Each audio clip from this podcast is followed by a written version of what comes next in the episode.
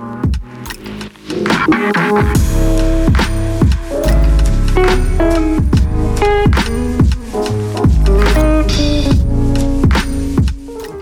to the Thought Leader Podcast.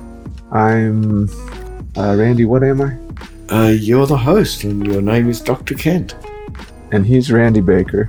And I'm the co host. And on the Thought Leader Podcast, we search for the most fascinating people we can find who are true thought leaders who can challenge the way you think, challenge the way we think, and often they will give us insights into the future. Now, this person we're talking to has ideas from here to Sunday. But um bum.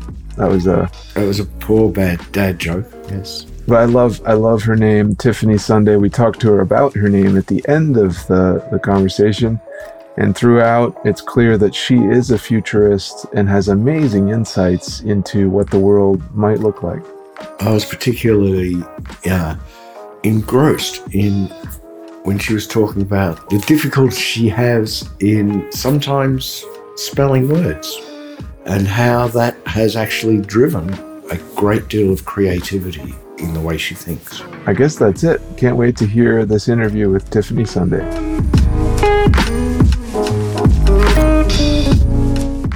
Right. Nice to talk with you, Tiffany. Really also kind of fun to talk about tech. I always get a little geeky about sort of how people sound good on the air. And I was really shocked and surprised that you're using just a humble pair of headphones, yet you sound fantastic here. Well, thank you. Um, ironically, you say that in the AC unit that sits next to my office just engaged. So I don't know how the sound is now. so you'll have to let me know. But yeah, I, I, on technology, I think um, Joseph Campbell said it best. He says, technology is a tool. It cannot save us. It's just a tool. And I think oftentimes we forget technology is just simply a tool. It's no different than the wheel or the hammer, a pencil. But yet sometimes we think it's a holy grail.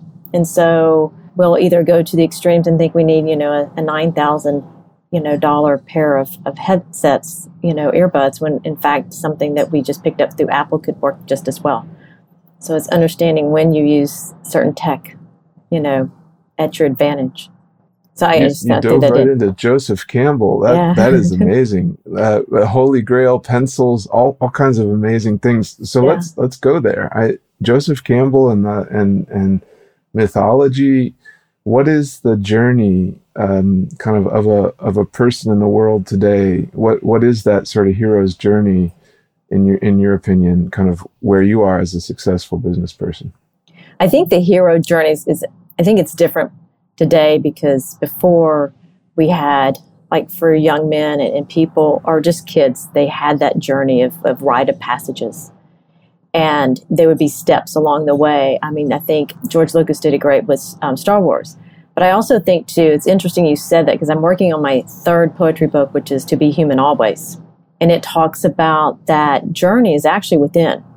And you have to go inside yourself to figure out where you're going and that is where I think we put so much emphasis on the job, but we don't understand from my personal perspective, it's really our archetype, it's our personality because I'm a visionary. And that means I'm a change agent. I'm also an artist. And so I have to make sure I'm honoring both of those components of my personality and my spiritual side. Otherwise, it won't work.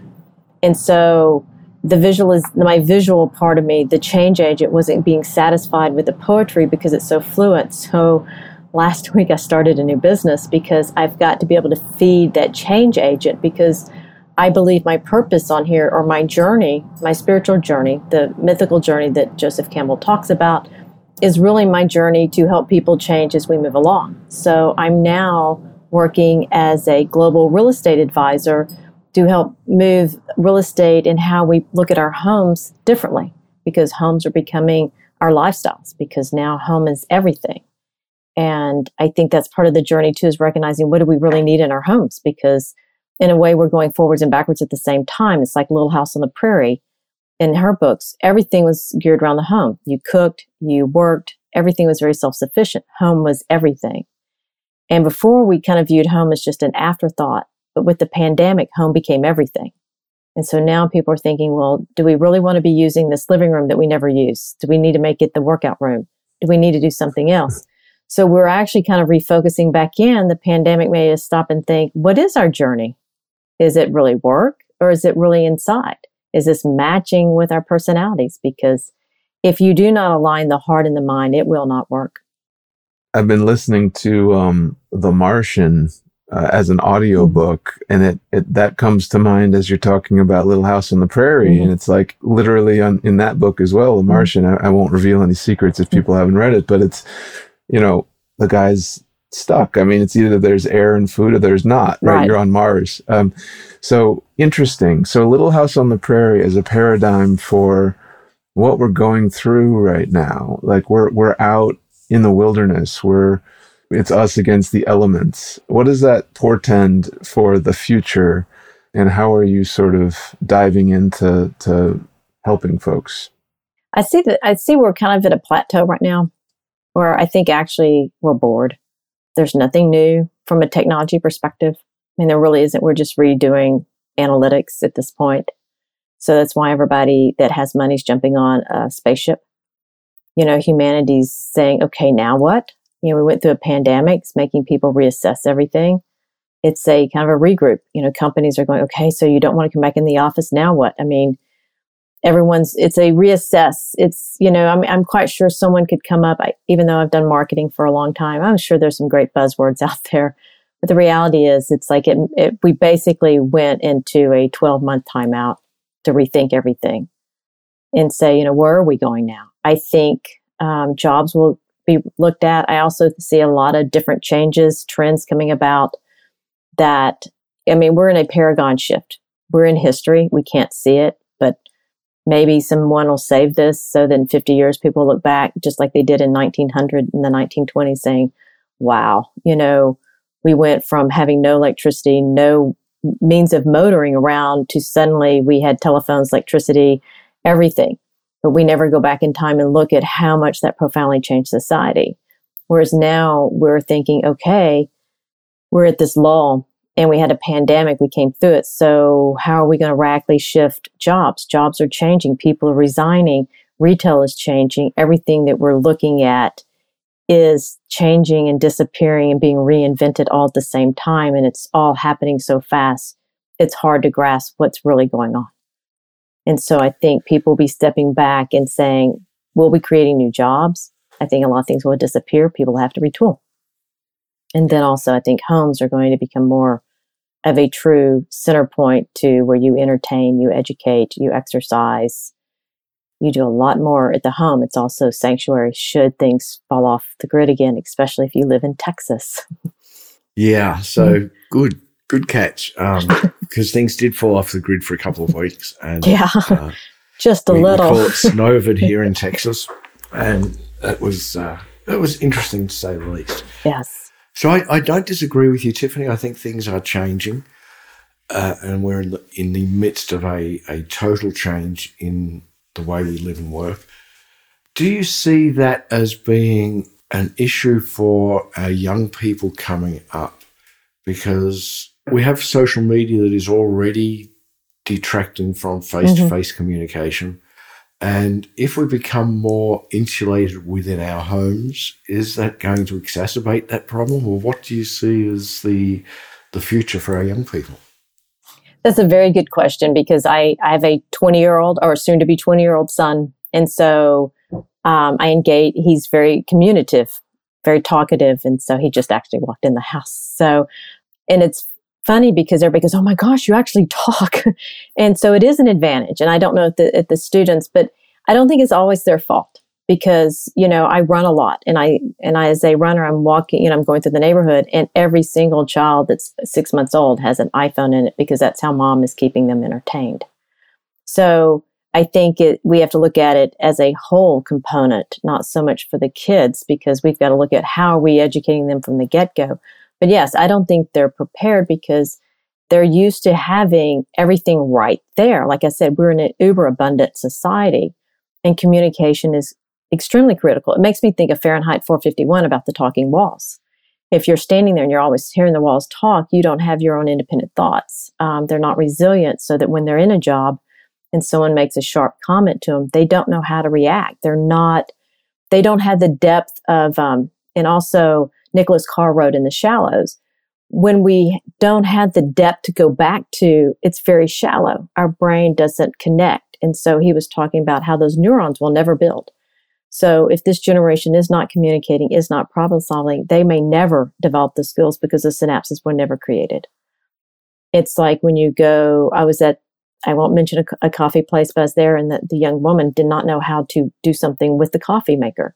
She actually went to her phone to Google and the, a coworker came and said, this is how you do it. But I could tell she was struggling with the problem solving concept of actually changing the coffee filter out. It's really simple. it's very intuitive. But we're losing that intuitive ability not only from driving, from just life. I'm not sure how we're going to go back and teach them. There is a professor, John, um, I think it's H U N T, being dyslexic, so I'm really not good with names. But he is a professor at Harvard and he has a class, it's about survival. And he takes students out in the wild so they can navigate without technology so they don't get lost in the forest because we're losing our ability to navigate because we, we use sat nav too much. So I don't know. I mean, they're going to have to learn to communicate because like right now we're communicating.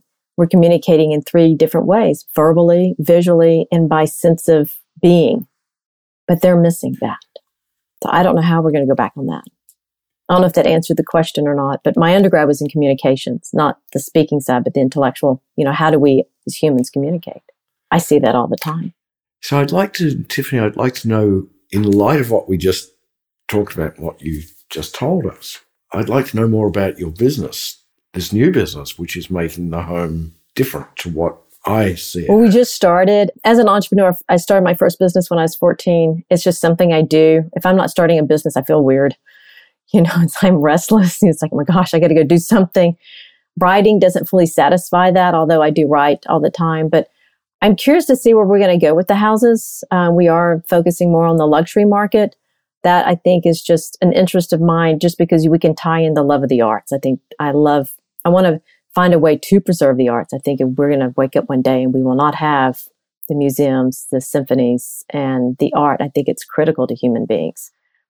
So, what are you? What's your take on virtual galleries and NFTs and that whole thing? It's not the same because it really isn't the same. Uh, so, what mm. are your thoughts on what it is and and how it applies and finance models and all that stuff? Just out of curiosity, it's passive, and the thing is that the brain here's the thing if you're on your social media too much, your brain will not be able to read a paragraph because you're scrolling and you're teaching your brain to go skimming.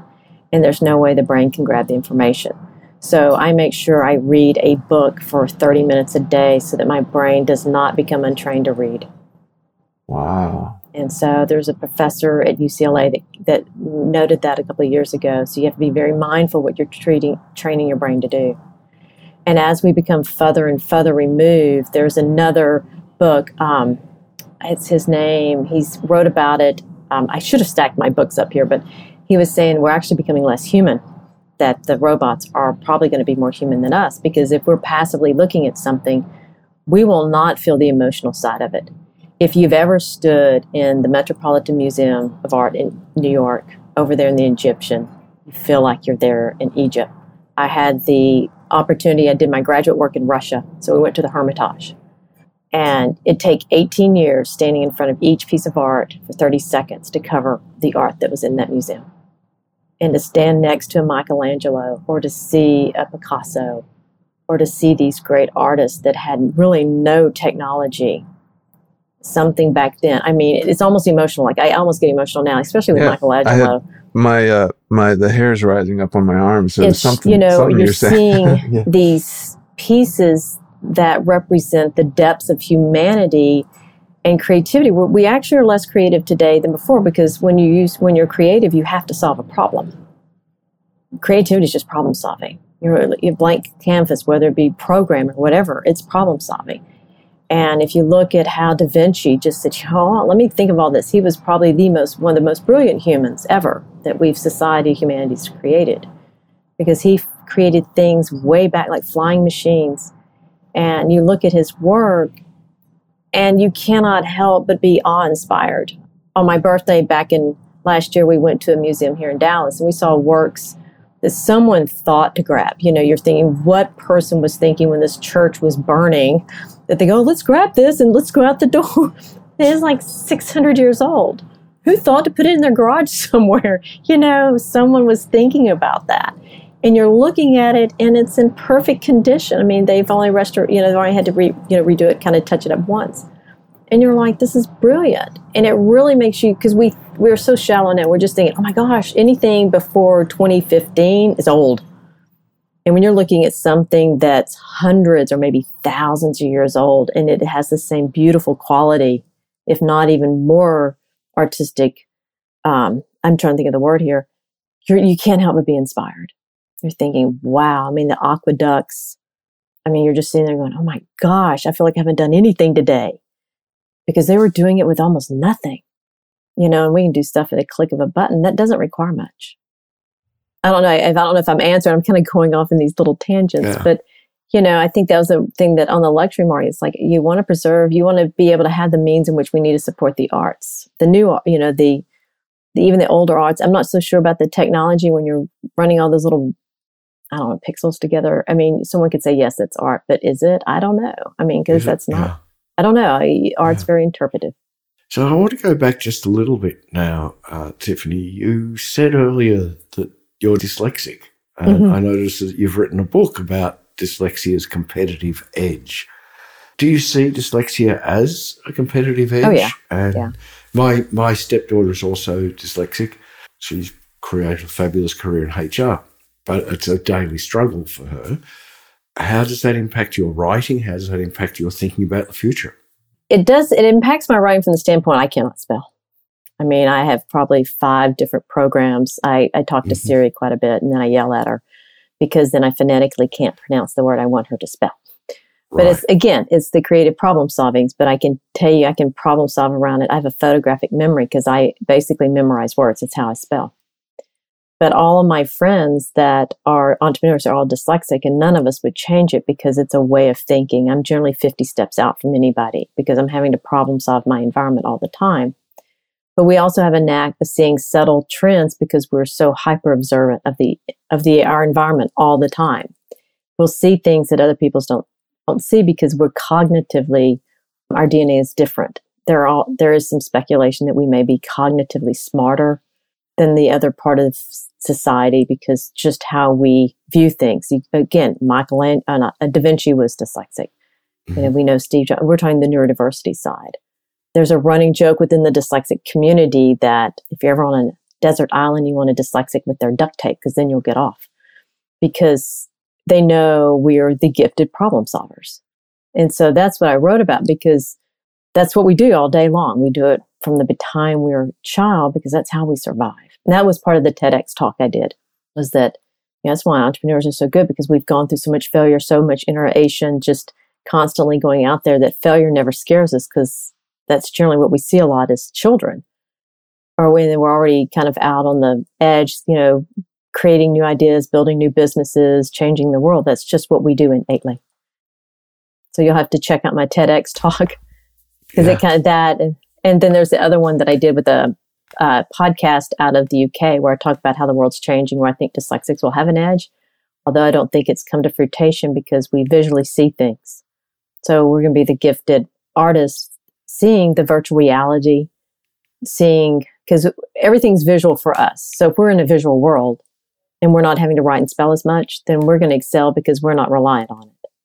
So, in that vein, we always love to keep these interviews pretty short and kind of ask folks sort of where we can, where people can find you and discover your ideas. So, clearly you have a whole bunch of things that people can latch onto for free, like the TEDx mm-hmm. talk and inexpensively like your books mm-hmm. um, to be able to kind of get into that world and and then also more expensively so give us give us a sort of landmark as to where people can find you and, and who you might be looking for the best place is probably tiffanysunday.com i mean that's where all my books are you pretty much um, can search my name on the internet because i'm either on linkedin i'm on instagram i mean you know, it's out there. But if you're looking for the books primarily, that's going to be at tiffanysunday.com. If you go over to the dyslexic books, you'll have the videos linked to those pages.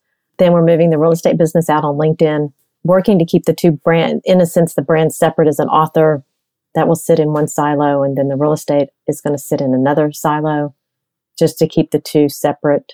Um, I know several other authors that do something similar. So you don't want to commingle your brand, so to speak. And I have to ask you so, were you born a Sunday? It's a yes. great name. Yes. Um, there's another joke on my name, too. My mom named me Tiffany after breakfast at Tiffany's. And I was doing an interview with CNN. And the producer was in my ear before we went live, and he was giving me some grief about my name. He says, You know, is that really your name? I said, No, but I bought it on eBay for $10. What do you think? And so we had to go in, you know, we were both kind of laughing. He's like, for real? So that's how we started the interview was us talking about my name.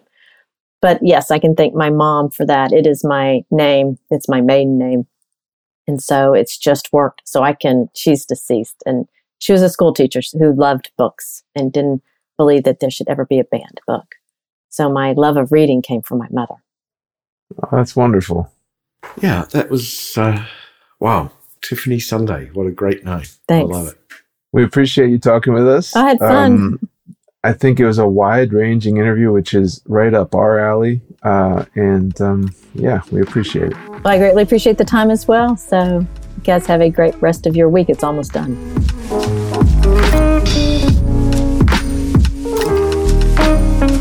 Thank you, Tiffany. I really love the the thought that you, the way the way you're thinking, the, the thought of the future, and particularly interested in exploring a little bit more myself the relationship between screen time and scrolling, problem solving.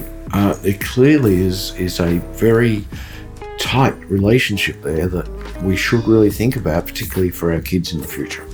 And the simplicity of the danger around reading. You know, as a as a book publisher, as someone who loves books and is obsessed with books, the fact that so we're not talking about you know ebooks or regular books dying out or, or disappearing, but are we actually do we actually enjoy reading them anymore? Do we actually enjoy reading an, an article anymore? We might not. That might disappear from our brains if we don't devote that half hour a day to reading. Really fascinating so, training our brains to think the right way, training our brains to absorb the right information is something that I don't know about you, Kent, but I've certainly forgotten that. And Tiffany reminded me to do that. And I think what we're doing at Thought Partner Group is something along those lines. We train people to think about their reputation and how they can leverage that. So please go to thoughtpartnergroup.com and poke around and see how we think will feel the pokes, but that's all right. That's what the site is for. You can't really read for half an hour. Um, there's not all that much information, but there is a cool button at the top uh, called assessment, and you can say a few things about yourself, and then we'll respond and say a few things about ourselves. And if you really like the information that we we find on these podcasts, we'd love you to subscribe. Hit the subscribe button below, and we'd love to hear a comment or read a comment should you have something really pleasant to say about us. All right. Take care, everybody.